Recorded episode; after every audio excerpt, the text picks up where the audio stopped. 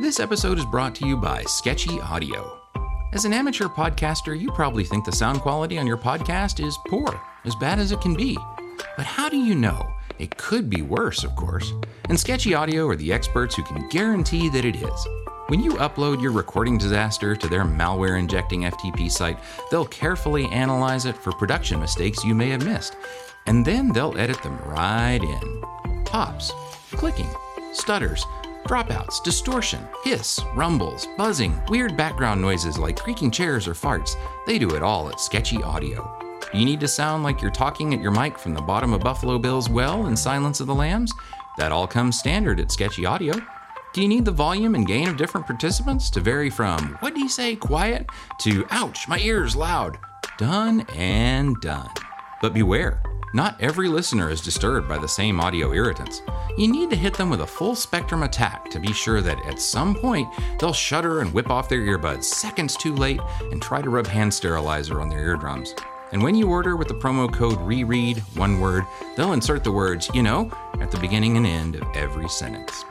And thank you, Sketchy Audio, for sponsoring the Rereading Wolf podcast. This episode is brought to you by the support of generous listeners just like you. You can learn how to be one of them at patreon.com slash rereadingwolf. And thank you, listener patrons, for supporting the Rereading Wolf podcast. Warning. The following discussion is deliberately riddled with spoilers and unhinged speculation on this nearly forty-year-old book, Gene Wolfe's The Book of the New Sun. You can't read a Gene Wolfe story. You can only reread a Gene Wolfe story. Welcome to Rereading Wolf. We don't pretend that this is the first time you and we have read these books. We want to understand them in as much detail as possible, and that means considering the works as a whole. Hi, I'm James Wynne. And I'm Craig Brewer. Hi, Craig. Hello on this, well, nobody else knows that it's Wednesday. So I was going to say hello on this Wednesday evening, but that means well, it, nothing, nothing to will, anyone. It will be true for some people. That's true. true for some people, yeah.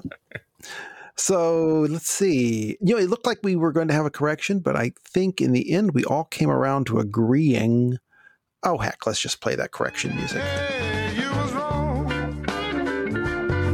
You was On Reddit, Christopher Taylor said, I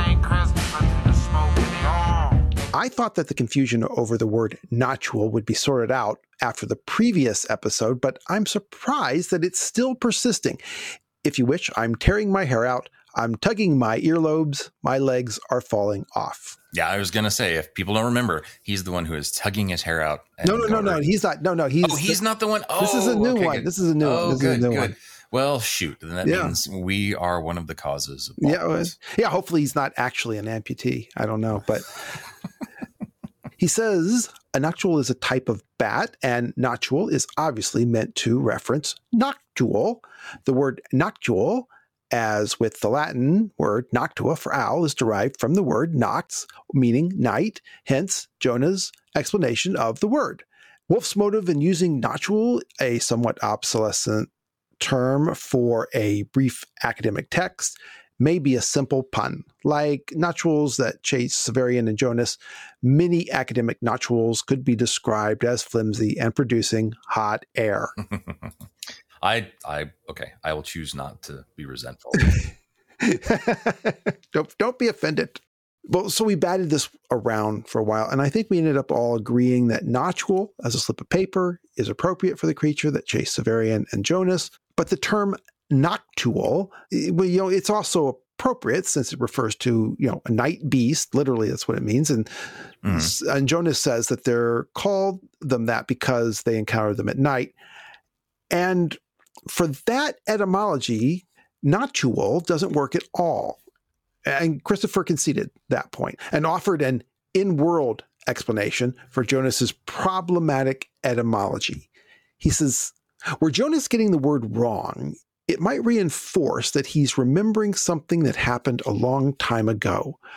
But if that were the intent, I would think it would need to be less ambiguous what he was supposed to be saying.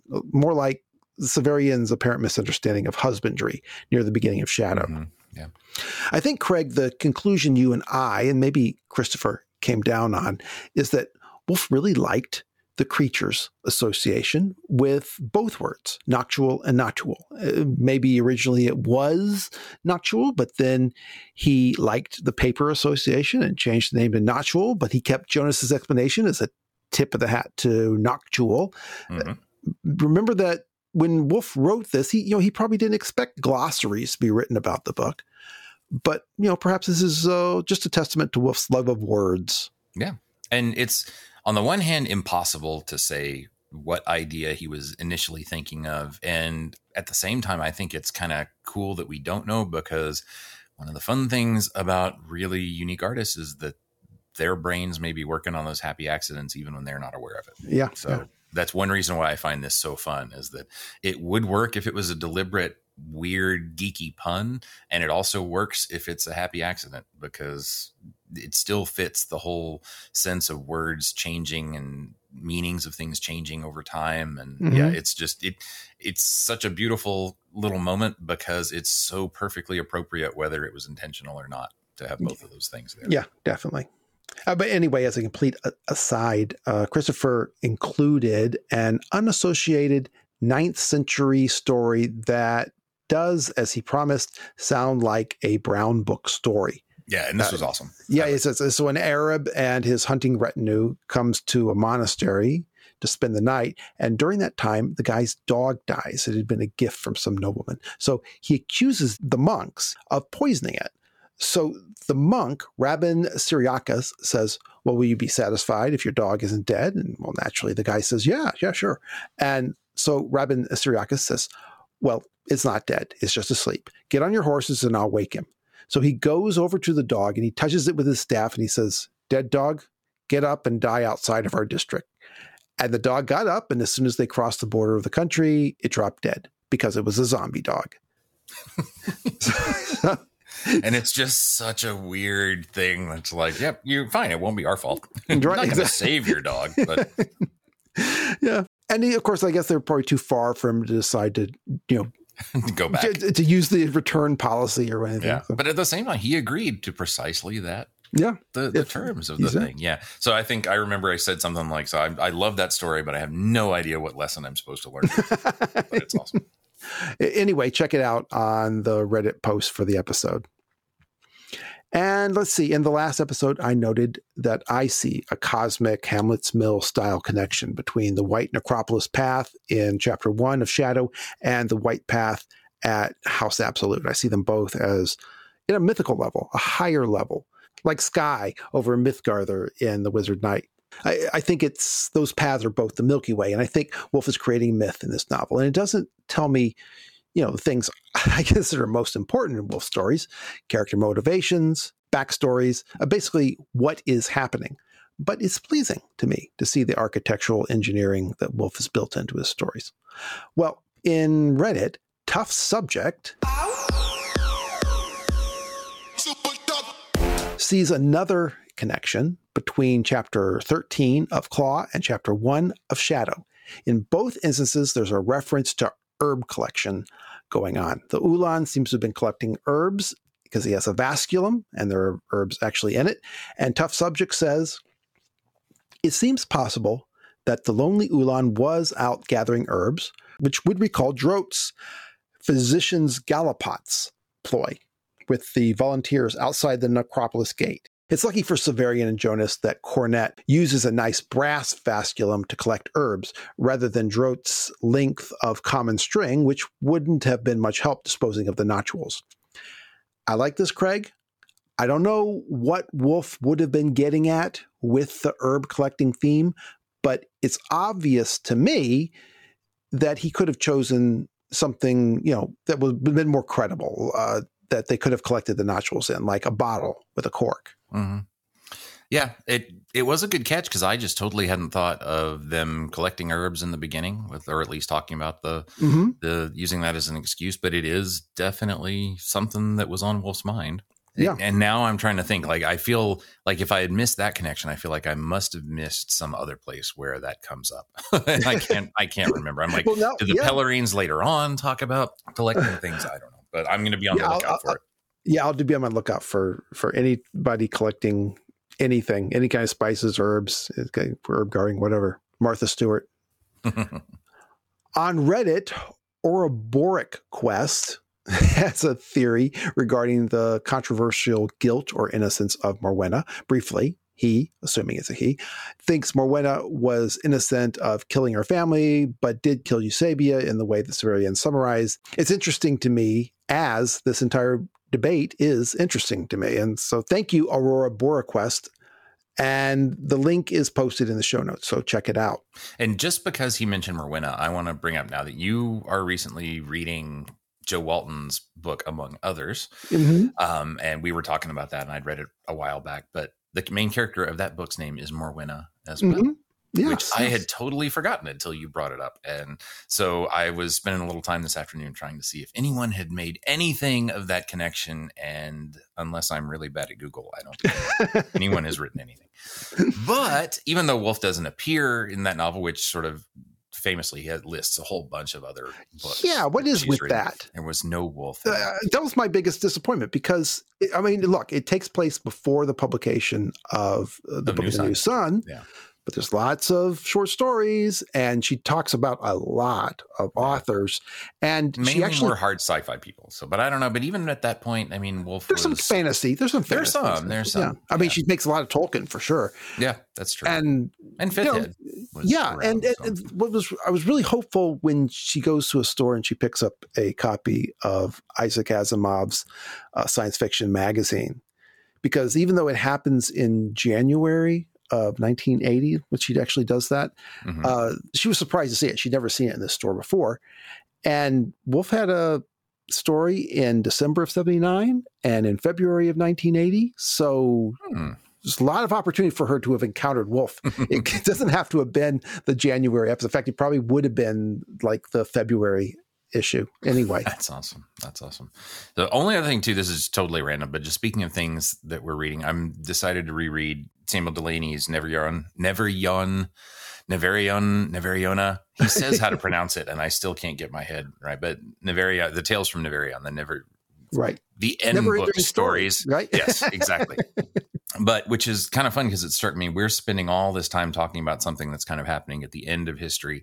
And those books are all about a Conan type world, but right on the very beginning of history where writing is getting started and, and the basics of sort of economic rules are getting started. And it just kind of was fun. We're like two of these extreme history kind of moments, but but really connected to history too. Kind of cool. So if you're looking for something on the opposite end of the New Sun spectrum, that might be a fun one to take a look at. Yeah, def. You keep the crooks and charlatans in business, babe.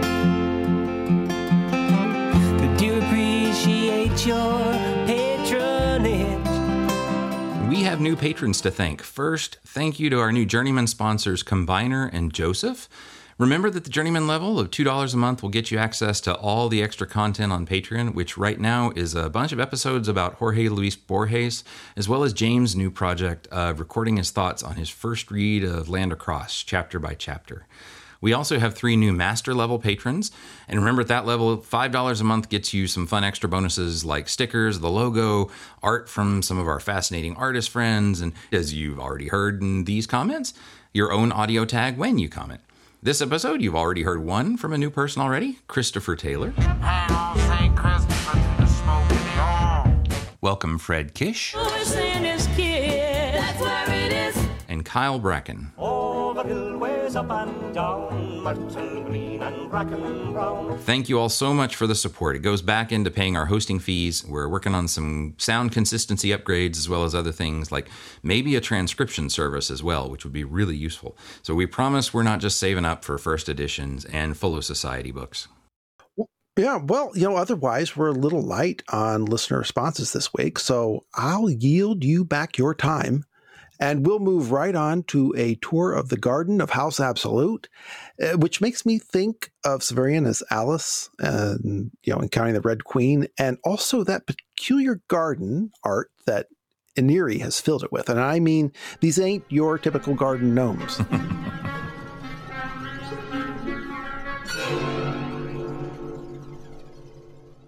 Chapter fourteen, The Antechamber. Don't get excited at the title, yeah. everybody. Wolfe cool. is a liar. Yeah, this is a wolf title, and as such, Severian is not going to actually enter the antechamber until the very end. And the title is the only signal we're going to get that that's where he is, right? Yeah, yeah. This chapter two is one of those kind of transitional chapters, like we talked about, mm-hmm. where not a whole lot happens, but this one does a whole lot more because it's still incredibly strange. Like there's all kinds of little moments and set pieces that raise all kinds of questions and just make everything about House Absolute seem mysterious and, and weird. And it's, it's really cool. So yeah, we're yeah. not, we're going to have a whole lot of suggestions of things this time probably, but uh, right. not as much plot. Uh, we start though with an epilogue. We left the last chapter with a cliffhanger. Here we are still at Thursday or Friday of the second week since Severian left the tower. And Severian is running to some white shape in the distance with Jonas telling him that he's an idiot. All pretty typical for this book so far. And we're going to read a lot of the first part here just because it's it's really cool. it's yeah, really yeah. good. So there are beings and artifacts against which we batter our intelligence raw. And in the end, make peace with reality only by saying it was an apparition, a thing of beauty and horror.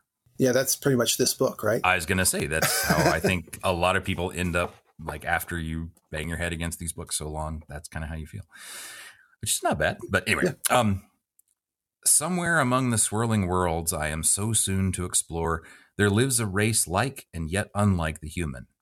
They are no taller than we are. Their bodies are like ours, save that they are perfect, and that the standard to which they adhere is wholly alien to us. Like us, they have eyes, a nose, a mouth, but they use these features, which are, as I have said, perfect, to express emotions we've never felt, so that for us to see their faces is to look upon some ancient and terrible alphabet of feeling, at once supremely important and utterly unintelligible. Such a race exists, yet I did not encounter it there at the edge of the gardens of the House Absolute.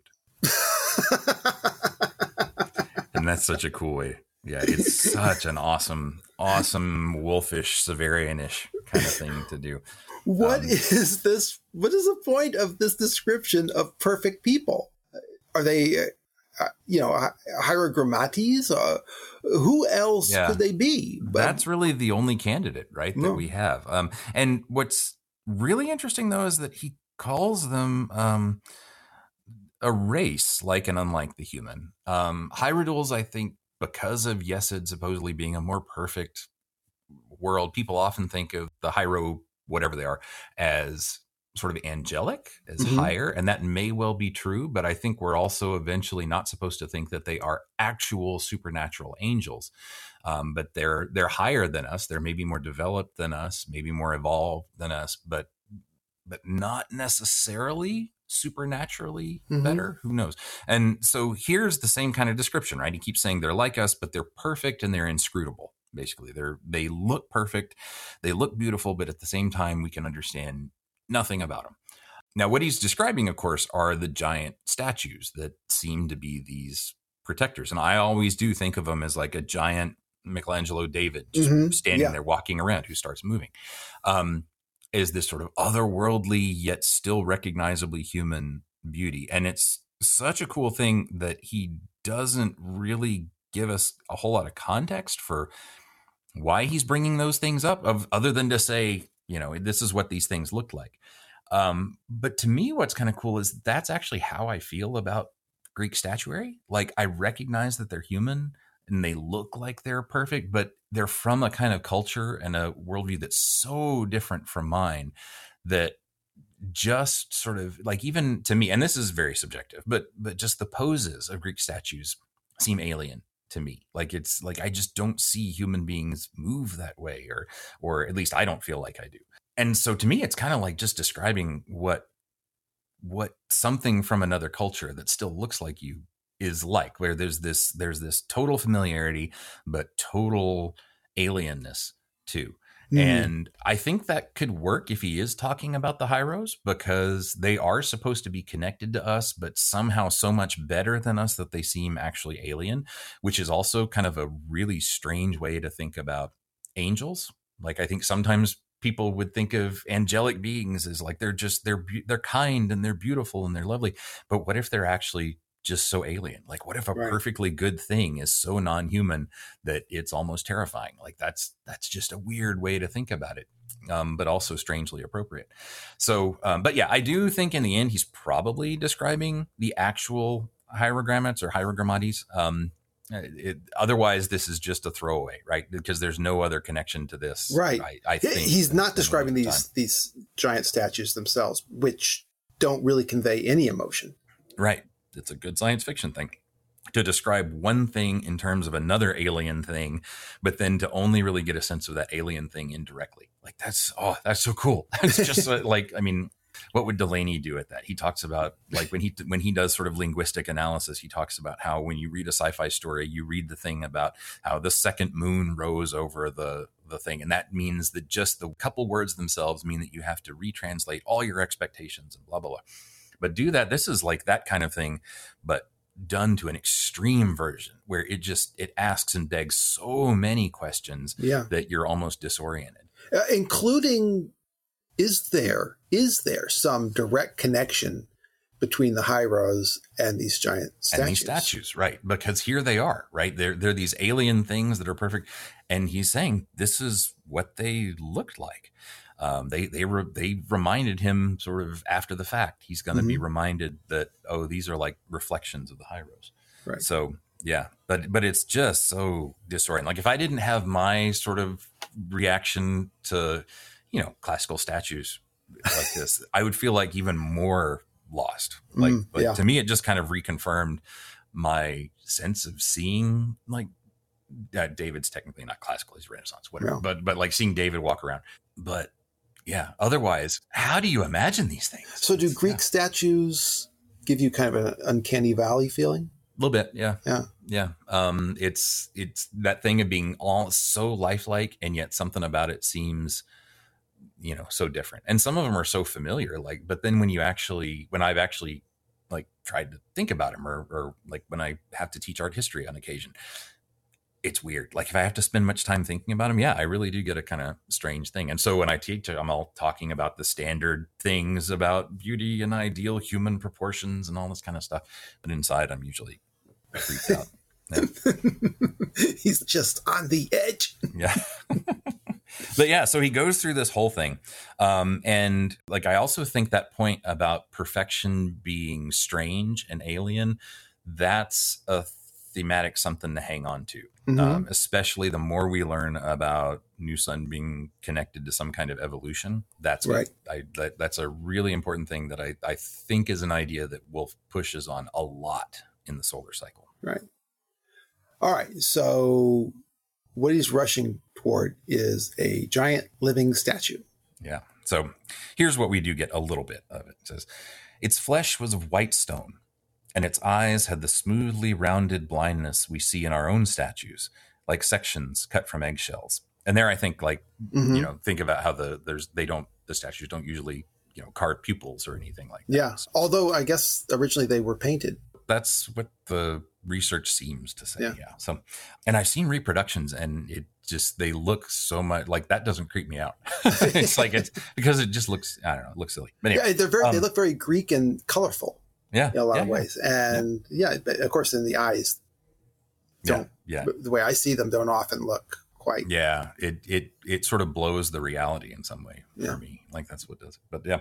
So he, he keeps going. He says, it moved slowly, like one drugged or sleeping, yet not unsteadily. It seemed sightless, yet it gave the impression of awareness, however slow. I've just pause to reread what I've written of it, and I see that I've failed utterly to convey the essence of the thing. Its spirit was that of sculpture. If some fallen angel had overheard my conversation with the green man, he might have contrived such an enigma to mock me. Uh, yeah, remember that Severian had suggested that the green man had originated as a plant. The green man replied that, you know, it was pretty unlikely that a plant would evolve to look like a, a human. But Severian said, well, you could say the same thing about rocks, but we do have statues. Mm-hmm. And the green man was encouraged by that analogy because it meant that Severian was not someone who believed that things happened by magic. He's a materialist who understands that everything seen, no matter how strange, has a natural, not a supernatural explanation. So this is a callback to that. Yeah. And the other thing I've feel like we should connect here to is Baldanders.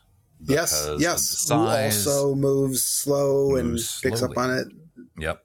And who seems dumb, like he's not paying attention, and yet, as Severian also says, seems to, you know, he'll speak up and say things right. that are either insightful or yes. answering questions. Yes. So there's some connection here to yeah, largeness and slowness, and also some kind of evolution. Like, I mean, we're still, remember, these things are still kind of, he described them as perfect, but strange. So, so there's something very positive yet very disturbing about these things.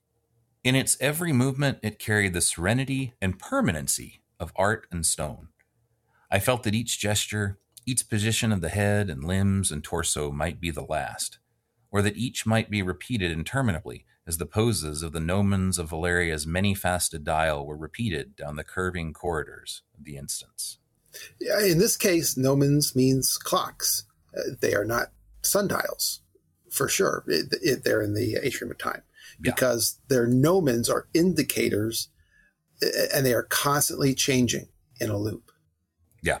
Notice, too, that I think this is the first time he talks about the corridors of time. Like, he talks about the corridors of the instance, where sort of each instant is its own mm-hmm. corridor, um, which is a different way to think about corridor. Like, I, I don't know about you, but when I imagine the, the corridors of time, the way I think of it are sort of like hallways to other times. Yeah. But corridors of the instance almost makes it seem like every particular time has its own hallway, which is a, it's a different image. And I don't know, I don't know if that means anything at all, but it's just struck me that that's kind of, it was a different image in my head. Yeah. Severian has to, at the end of uh, Citadel, he has to follow the tracks in order to find his way to the atrium. So yeah. it's conceivable that if you followed a different labyrinth, you would end up in a different place. Mm-hmm. Yeah. So uh, remember that Severian's experience with the Uhlan made him key to the possibility, the conviction, really, that he could have used the claw to resurrect Thecla, and his feelings were suicidal, and that's why he raced toward the giant statue. But when he got close to the statue, and he saw it for what it was, the thought, uh-oh, this thing's going to kill me. and, and then he realized, oh, it won't kill me. It's not an effective method of suicide. It looks scary, but it's not lethal. It wouldn't harm me even if I asked it to. Uh, Terminus est is useless against this thing, but Severian pulls it anyway. The breeze itself seemed to pause as we stood there, the black hardly quivering, myself with sword upraised, as still almost ourselves as statues. Another tableau. Mm-hmm. The statue approaches him, approaches them now, so Jonas must have caught up. It's three or four times the size of a human, so eighteen, twenty-five feet. Yeah. Uh, one, I want to go back one other thing. So, and the only, the thing that's cool is he says he drew his sword not because he really thought he could attack it, but he was terrified. And mm-hmm. this is sort of a, I don't know, I feel like this is a young man's worry. but, but like, he's like, I couldn't be terrified without acting like I was going to face it down. Right, um, yeah. That's different from the kind of like, I don't know, uncanny valley terror that I have, which is more like, I got to learn about this thing.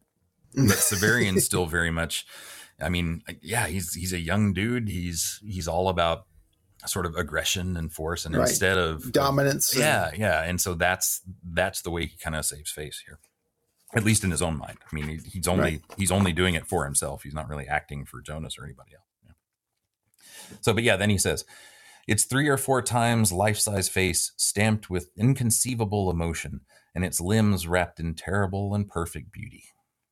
Severian's got his eyes on the statue, but he hears Jonas shout and the sound of a blow.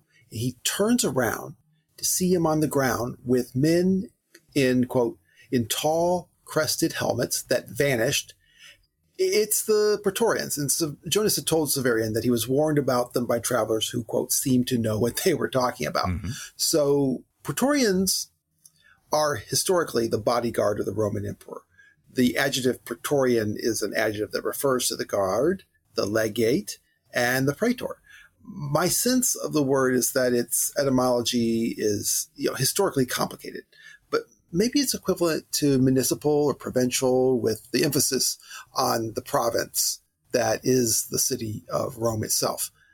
The point is that in order to become an emperor of Rome, it was almost always increasingly necessary to win the support of the Praetorian Guard in Rome. And the candidates for the office would do this by bidding up offers to the Guard with bigger and bigger offers from the capital treasury.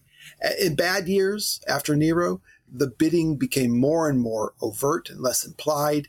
So the adjective Praetorian became synonymous with immoral and corrupt. So the Praetorians are corrupt guards of the House Absolute. That's pretty cool. Well, we definitely know that these guys are a different class than the Uhlans, right? If nothing mm-hmm. else from this strange armor that that makes them, you know, deceptive somehow too. So, yeah. Yeah, yeah, yeah. They're in some kind of camouflage that's similar to the camouflage of the alien in the movie Predator. Yeah. Yep. Right? No, that's perfect. Yep, that's that's yeah. exactly what I was thinking. So we also have two different kinds of guards here. We've got like the giant statues, and we've got these Praetorians. Um, and it seems like and it, the Uhlans back on the road. And the Uhlans back on the road. But it does seem like a cool thing where you had the giant statues, which people will focus on, and then you got the sneaky dudes who can sneak around without you seeing them and then capture you, which is exactly what happens. Right. And in fact, Severian says that the statues would not kill him, even if he tried to get it to. And there's a sense that maybe the Praetorians can't kill him either. Mm-hmm. Uh, as Severian watches them struggle with Jonas, they disappear and reappear. And then something whizzes by his ear and hits his wrist. And then suddenly he's all tied up. He's been hit by an achiko. Now, an achiko is a bolus weapon. It's weights connected by a cord. And when you throw them, the weights orbit around each other because they're connected. And when they hit something, the weights wrap the cords around the target. There are types of boas with two weights and even one with only one. But this is an achiko, which has three weights. The Inuits called it a, a kipuyag. Hmm. That's my best shot. Another term is the boladora, which refers to anything having three or more weights. But I think that if you keep adding weights, you quickly get to the point where you're just having a device that flings weighted balls at people, and it's not about tying them up. So well, I don't have any actual experience with these things, but I had a character in a, a R P G campaign when we were playing Rollmaster for a long time instead of D and D. But that was something like that was the weapon that one of my guys would use, um, except for whatever reason, he would fail the throws all the time. And what's cool about Rollmaster is that every weapon had these like super elaborate critical hit charts and critical fail charts that actually had like short couple sentence descriptions for every sort of missed roll that you did. Um, and it was awesome. So this thing would always fail in like crazy ways that would like catch me as I was throwing it, and it would make me fall down or something like that. Anyway, um, all we just say is I think of this as part of me and wants to be like, I have experience of these and they are very difficult to use. But that experience. So you don't recommend this as a weapon for home defense? Well, no, because I always got bad rolls. So just remember that this is the most applicable word for what Severian encounters. We don't know if the weights are metal or if the cords are rope, but the concept is still the same. So if Severian is tied up, but he still seems to be on his mount. An invisible Praetorian grabs his leg and pulls him off the destrier. They put a wire noose around his neck, and Severian sees the Praetorian's face over him, quote, suspended above him like it was hanging from a conjurer's thread. So Severian can only see the guy's face and nothing else because he is in camouflaged armor. You can see it gleam in the sunshine sometimes, like a crystal beaker in the sun. The guy's disembodied hands are darting like brown sparrows as he roots through his sabretache. Uh, this description is really good and Wolfian. It really makes no sense until after you understand what is happening, but really only on the, on the second read. Praetorian's face was just an impassive mask. And even now, Autarch Severian doesn't really know how the armor works. He guesses, though. Yeah, he says, it was reflective, I think, burnished beyond any merely human skill, so that its own material was invisible, and only the greens and browns of the wood could be seen, twisted by the shapes of cuirass, gorget, and greaves. And then later he says, So far as I could tell, they were armored from head to foot, yet the perfect polish of the metal imparted to it a seeming softness, an almost liquid yielding that was profoundly disturbing to the eye, and that permitted it to fade into sky and grass at a distance of a few paces. So a cuirass is a breastplate, a gorget is the armor protecting the throat, greaves are, of course, uh, shin guards, as all our D and D playing listeners know. Yeah, that's that's where I said those words for the first time. Yeah. yeah, and Severian is shouting, "I'm a member of the guild," and they don't care. The Praetorian takes all his money, so his accounts are back down to zero again. This is typical in any adventure story. They pile up big reservoirs of cash, and then it goes away. But in Severian's case, he'll always have enough money when money would do him some good. And he sees that they leave everything that's not money in the saber tash, which includes the brown book, uh, his half a whetstone. Remember, the green man got the other half. His oil and flannel. We know Terminus Est will be okay. There's other stuff, too, that he doesn't detail. The government's strategy with the Uhlans on the roads and the Praetorians on the House Absolute grounds seems to be kind of the same as letting vicious dogs roam around a junkyard at night. You don't tell them what to do. They're expected to attack anyone they encounter who doesn't belong there. Mm-hmm. Their motivations in doing their job is not different from bandits or pirates, except that they are limited by very specific rules. They are different from bandits in the way that privateers are different from pirates. Privateers get letters of marque to attack ships under very specific conditions. And in fact, that used to be the primary weapon governments would employ against pirates. Did you know there, uh, that according to the U S Constitution, in addition to the power to declare war, Congress has the authority to issue letters of marque and other reprisals? Hmm. I did not. Yeah. Theoretically, Congress could give private actors the authority to go after ransomware hackers in other countries. They could do hmm. that if they wanted. And that would be what the government is doing to the Praetorians and Uhlans. Then the Praetorian deftly removes the accio cords and, as far as Severian can tell, tucks them into the armhole of his armor. And that's when he gets a look at what he was ensnared with. Then the Praetorian forces him to his feet and with the noose. And Severian has an interesting attitude here that I was complying and I didn't have to. I could have refused to get up and forced him to strangle me or forced him to get his friends to carry me. Yeah, yeah. And this is interesting. Also a weird time. Well, maybe not too weird, but a little bit of a weird time to bring it up. So he says, "My captor now lifted the wire noose until I stood. I was conscious, as I have been on several similar occasions, that we were in some sense playing a game. We were pretending that I was totally in his power, when in fact I might have refused to rise until he had either strangled me or called over some of his comrades to carry me. I could have done several other things as well, seized the wire, tried to wrest it from him, struck him in the face. I might have escaped, been killed, been rendered unconscious, or plunged into agony, but I could not actually be forced to do as I did. At least I knew it was a game, and I smiled as he sheathed Terminus Est and led me to where Jonas stood." I mean, yeah, Severian, you're complying, but what is the really the point in resisting? I, I guess this is maybe some reflection on free will and the requirements of necessity or predestination. Yeah, that's precisely it, I think, is that at this point, whether true or not, Severian is saying even when you someone thinks they're in you're in their power, you still have choices, right? It's even the it, it's the old parents thing of like, yes, you can you can do whatever you want, but you will still have the consequences. So, yeah, yeah. Um, but given everything else, especially as we get a sense of the larger context of which things are going on, this is a troubling thing to say because that's the real question, I think, later on of, well, is Severian kind of on an adventure with rails here where other people are manipulating him and controlling him, or is he aware of those and still choosing to do it, or is he literally just being, you know, the one doing his own thing here?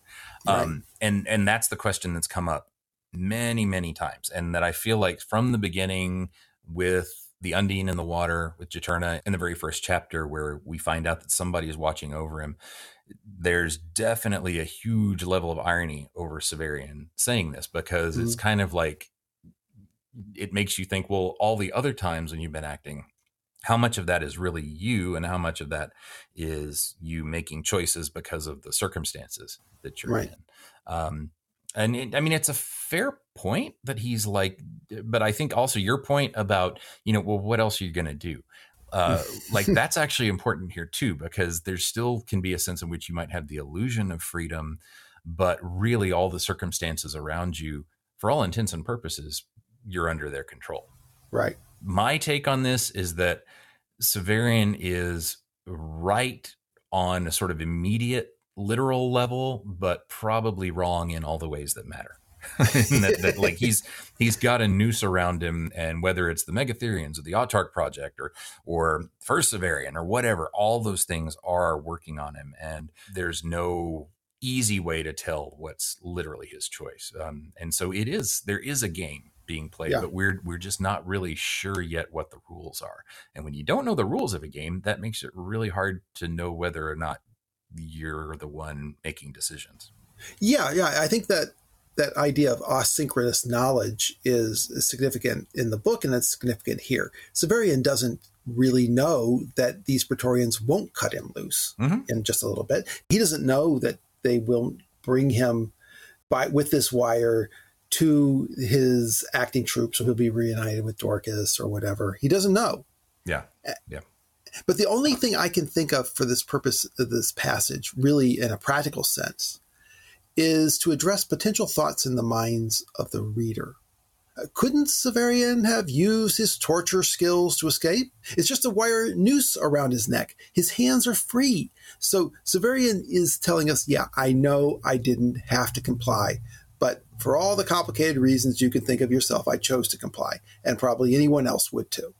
And it's also weird because you're like, well, he's supposed to go to the Autarch's house. So if he just starts killing the guards over and over, and he mm-hmm. already...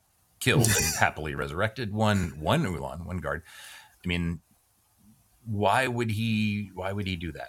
You know, yeah, why would he be expected to be greeted as right. anything but an enemy? Right. Right, right. So it it still strikes me as just a moment where where Severian is insisting on, you know, agency or knowing what he's doing or knowing what's going on, when in truth, you know, no, there's there's no way. Just even in the very basics of, you know, you don't even really know where you're supposed to meet this person. Um, but he's still very cocksure. Yeah. And Severian, I think, is right that given the weapons and practices they use, the Praetorians are prohibited from deliberately killing anyone they meet. They're supposed to only capture them. Mm-hmm. Um, also, we're going to get a scene like this in Doctor Talos's play, but it's definitely not this scene. But it depicts the same scenario with a different captured vic- victim, two Praetorians, and someone on House Absolute grounds. Yeah. And he does go on to sort of admit this, right? Like he, there's a, a little paragraph where he says, uh, in silence, two Praetorians, four fluttering sparrows, as it seemed. In other words, he couldn't see their armor. He could just see the things that were there. Caught our destriers and led them away.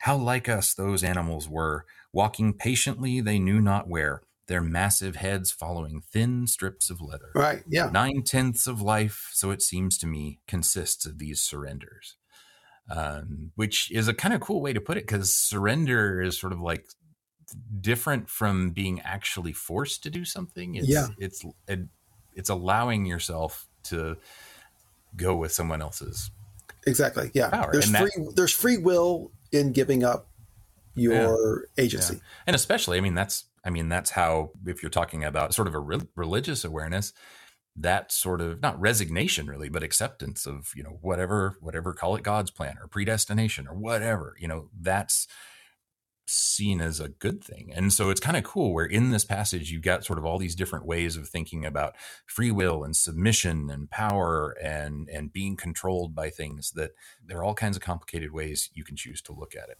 Yeah.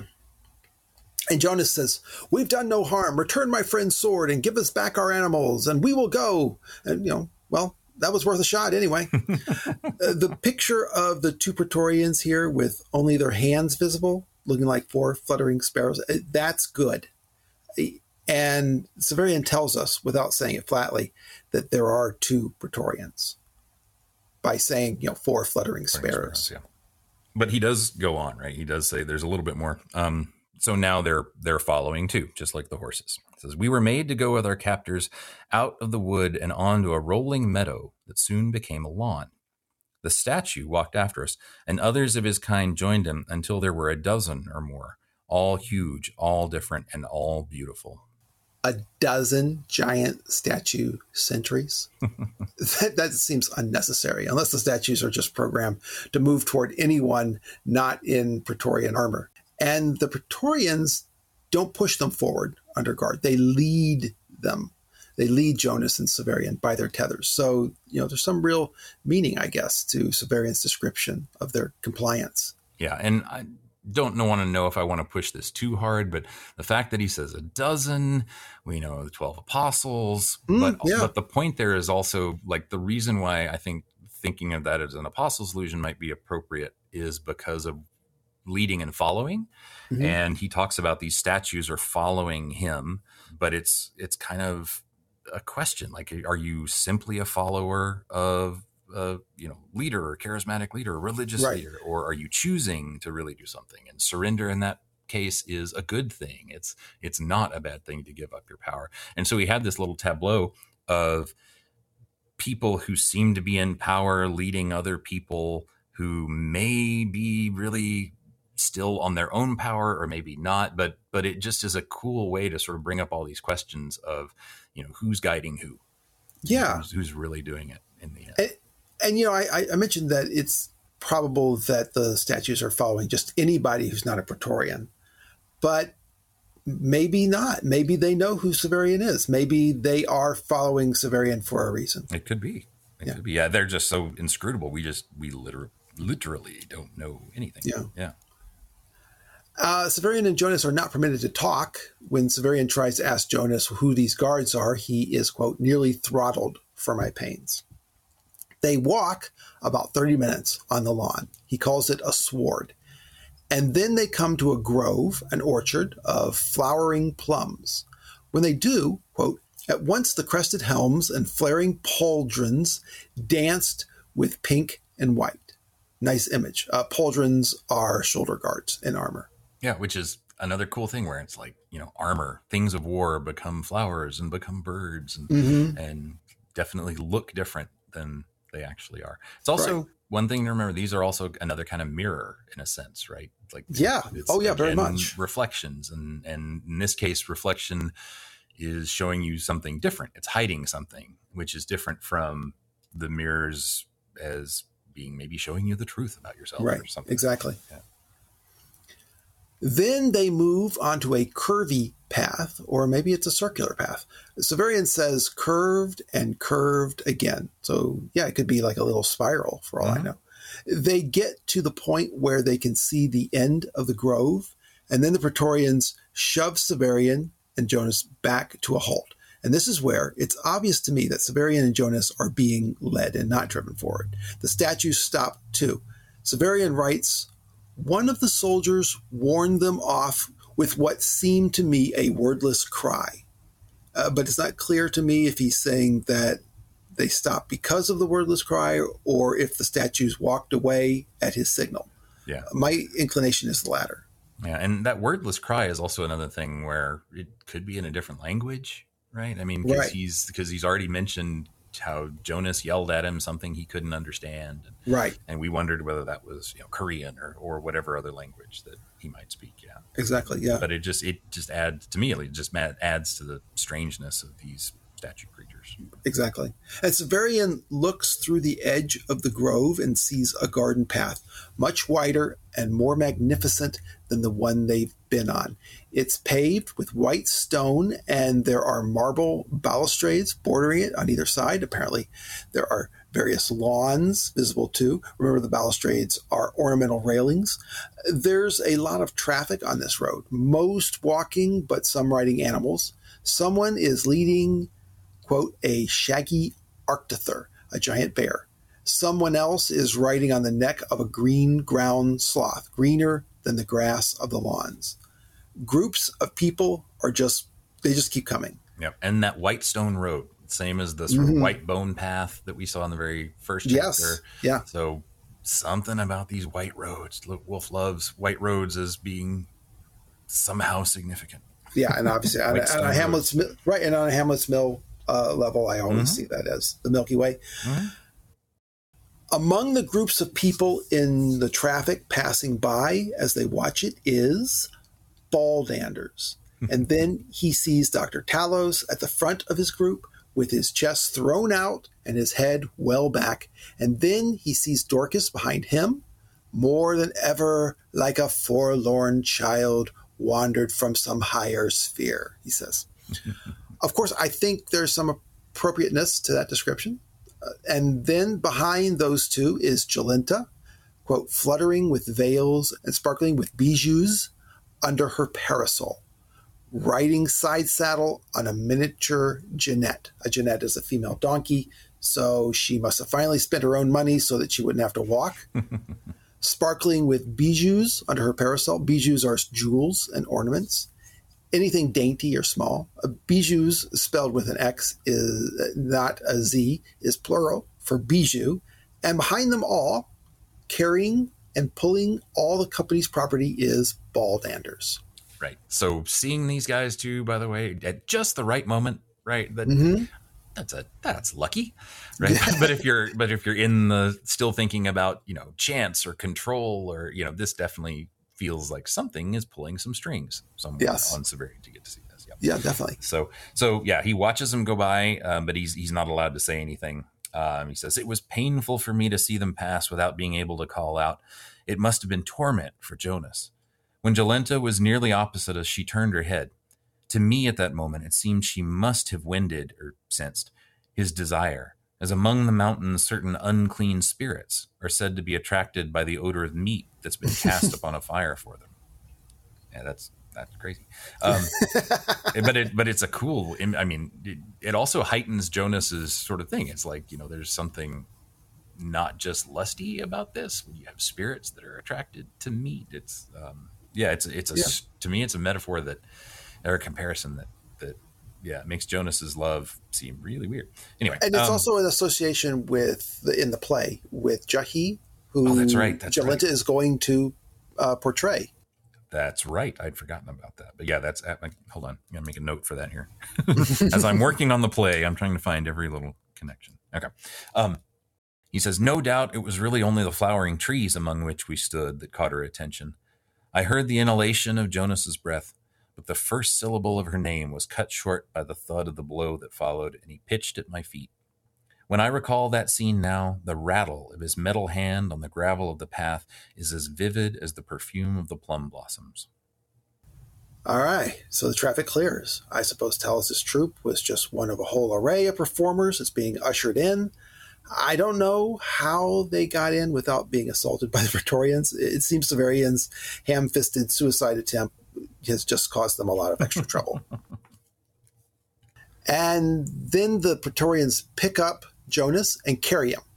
Severian notices that it seems pretty easy for them, and at the time he attributes it to their great strength, or maybe their armor has, you know, strength components. But later he'll learn that Jonas is not just older than he thought, but he's significantly lighter. Uh, they cross the road, and they cross through a, quote, hedge of roses higher than a man, covered with immense white blossoms and filled with nesting birds. And that's just cool. It makes me think a little bit Alice in Wonderland, mm-hmm. the Queen's yeah. roses, but but here they're huge. They're they're taller than everyone. So yeah, this whole thing just forest. reeks of Lewis Carroll. Yeah, yeah. He says, "Beyond it lay the gardens proper. If I should try to describe them, I should seem only to have borrowed the mad, stammering eloquence of Heather. Every hill and tree and flower seemed to have been arranged by some master intelligence, which I have since learned is that of Father Inire, to form a breathtaking vision. The observer feels that he's at the center, that everything he sees has been directed toward the point at which he stands. But after he's walked a hundred paces or a league, he finds himself at the center still, and every vision seems to convey some incommunicable truth, like one of the unutterable insights granted Aramites." Uh, Craig, on the Patreon site, we posted an episode where we went through Jorge Luis Borges' story, Tlon, Uqbar, Tertius Orbis. And this is essentially the geography of the Tlanids. yeah, they, yeah. They're strict Berkeleyan idealists. They do not believe that illusions of perspective, where things far away look smaller, where railroad tracks seem to converge in the distance. They don't believe this is an illusion. They believe things actually are smaller the farther away. And, you know, maybe even farther away doesn't really mean anything the farther they are away from you, and that the railroad tracks do converge in the distance. And they don't believe that things being farther away or in the distance is an actual illusion. This garden accomplishes that in that it makes you constantly feel like you are in the designed center of the garden. And all this is accomplished by that master florist and botanical artist, Father Inire. He's the master gardener of the Botanic Gardens and the guy who installed the Averns to control manatee infestations. And here at House Absolute, he does the same thing. Gardening seems to be a major priority of the Commonwealth state, which is surprising, given all the laws they have to keep people on the grass and off the paths. Good point. Um, Yeah, but I just also like how he says it here. He's like, you know, it looked as if as if some master had designed every aspect of it, which the way he says it is almost like, but of course no one could do it that well. But then he's like, oh, and his name, by the way, it was Father Inire. That's just, it's funny. It's funny. But yeah, no, I agree. I agree. Um, and he says, he goes on, he says, so beautiful were these gardens that we'd been in them for some time before I realized that no towers were lifted above them, only the birds and the clouds. And beyond them, the old sun and the pale stars rose higher than their treetops. We might have been wandering through some divine wilderness. Then we reached the crest of a wave of land, more lovely than any cobalt wave of Ouroboros's, and with breathtaking suddenness, a pit opened at our feet. Okay, this is part of how Inire accomplishes the feeling that you're always in the center of the garden. You can never see the end of it. It's surrounded by a hill of lawn instead of a fence or hedge, a hill that you can't see until you're right up on it. And the other side of the hill is a grotto where you can enter the House Absolute if you know where to walk to. I've called it a pit, but it was not at all like the dark abyss usually associated with that word. Rather, it was a grotto filled with fountains and night flowers and dotted with people more brilliant than any flowers, people who loitered beside its waters and gossiped among its shades. At once, as though a wall had collapsed to let light into a tomb, many of the memories of the House Absolute, mine by absorption now from the life of Thecla, coalesced. I understood something that had been implicit in the doctor's play and in many of the stories Thecla had told me as well, though she'd never mentioned it directly. The whole of this great palace lay underground, or rather its roofs and walls were heaped with soil planted and landscaped, so that we'd been walking all this time over the seat of the autarch's power, which I had thought still some distance away. They don't go down to that grotto, which is probably where Talos and company have gone. There are a lot of other grottos, entrances to the House Absolute that they pass yeah. as well. And one thing that strikes me as I read this, thinking again about like power and not knowing sort of who's controlling who, but this idea that you can just be wandering out in a field and things can be beautiful and nice, but underneath it is the castle of the king who, or, or whatever, who mm-hmm. controls everything. That still fits too, because it's kind of like, you know, the the idea that the autarch's power reaches everywhere, or or Inire or someone is behind everything, is kind of even in this, where it's like, yeah, you're already in my palace. You don't realize it, right, but you're already here um, under my sway. Yeah, exactly. Yeah. And if I were building a house and had unlimited funds, I would definitely build my house underneath the hill. So. Um, but he keeps describing it, though. So he says, at last, however, we came upon one far more grim, though no less beautiful. The stair by which we entered it had been carved to resemble a natural formation of dark rock, irregular and sometimes treacherous.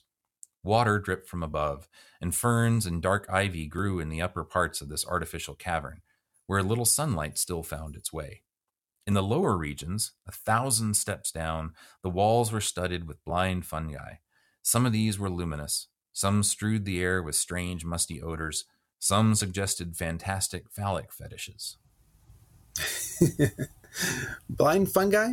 Uh, some resembling fantastic phallic fetishes. Let's say, Craig, maybe some resembled Santa Claus, right? Probably. probably so. It's got to be the the Amanita muscaria. Yes. But yeah, it's a blind fungi is just it's just a such a cool thing because right, you know, all, yeah. all fungi are blind, but to insist on it, right, yeah, it's cool. Especially blind. Severian describes this place as a dark garden. It's just like the garden above, but this one is of fungi instead of roses. And in the center of it all, there are a set of gongs. They're held up with scaffolding and green with verdigris. Verdigris is the green color that forms on copper, brass, and bronze when it's been exposed to seawater for a long time. You've probably seen it on bronze statues. So to Severian, these look like wind chimes, and that's what they are. Praetorians open a heavy door made of bronze and worm-scarred wood in the one of the dark stone walls. A draft blows out of the doorway, and the gongs sway and chime, just like the bells on the doorway of the rag shop when Severian entered it. And in fact, cosmologically, I say, we are in the exact same place. The Great Rift, looking into the center of the Milky Way galaxy. Severian says their chiming seemed the purposeful composition of some musician whose thoughts are now in exile here. Yeah. In looking up at the gongs, which the Praetorians did not prevent me from doing, I saw the statues, forty at least, who'd followed us all the way across the gardens. They now rimmed the pit, motionless at last, and looked down on us like a frieze of cenotaphs. So he, he weighed, the Praetorian weighed them off, but really they still follow. Yeah. And still watch. What's with those statues? I don't they, know. And and it is a good question. Like I, when you mentioned like he waved them away, but they still do their thing. That, yeah, I wonder if that's supposed to be that they weren't doing what they were supposed to. Like they're following Severian for some reason, even though mm-hmm. they're supposed to be out guarding the edge of the House Absolute. Um, yeah, I don't know, but it's reading at this time that struck me as maybe intentional. Like Wolf was trying to get that sense across yeah. that maybe they weren't doing what the Praetorians wanted and were acting a little weird, even, even for them. But so much is so weird here. It's hard to know. Like, yeah, well, they seem far more important to this chapter than yeah. was obvious to me before, or is clear to me why it's going on. They show up in Doctor Talos's play. I don't know. They, they make me paranoid as a reader. With good reason. Severian expects them to be taken to individual cells like they have at the mansion. But when they go through the doors, they enter a big, open, carpeted room with more doors on the other side. Well, if you've been to cons, you know how this is. Severian sees Hastari guarding the doors across the room. Hastari carry hasta in the Latin word for spear or lance. It means spearman. But these soldiers are described as carrying flaming spears. So this is future technology.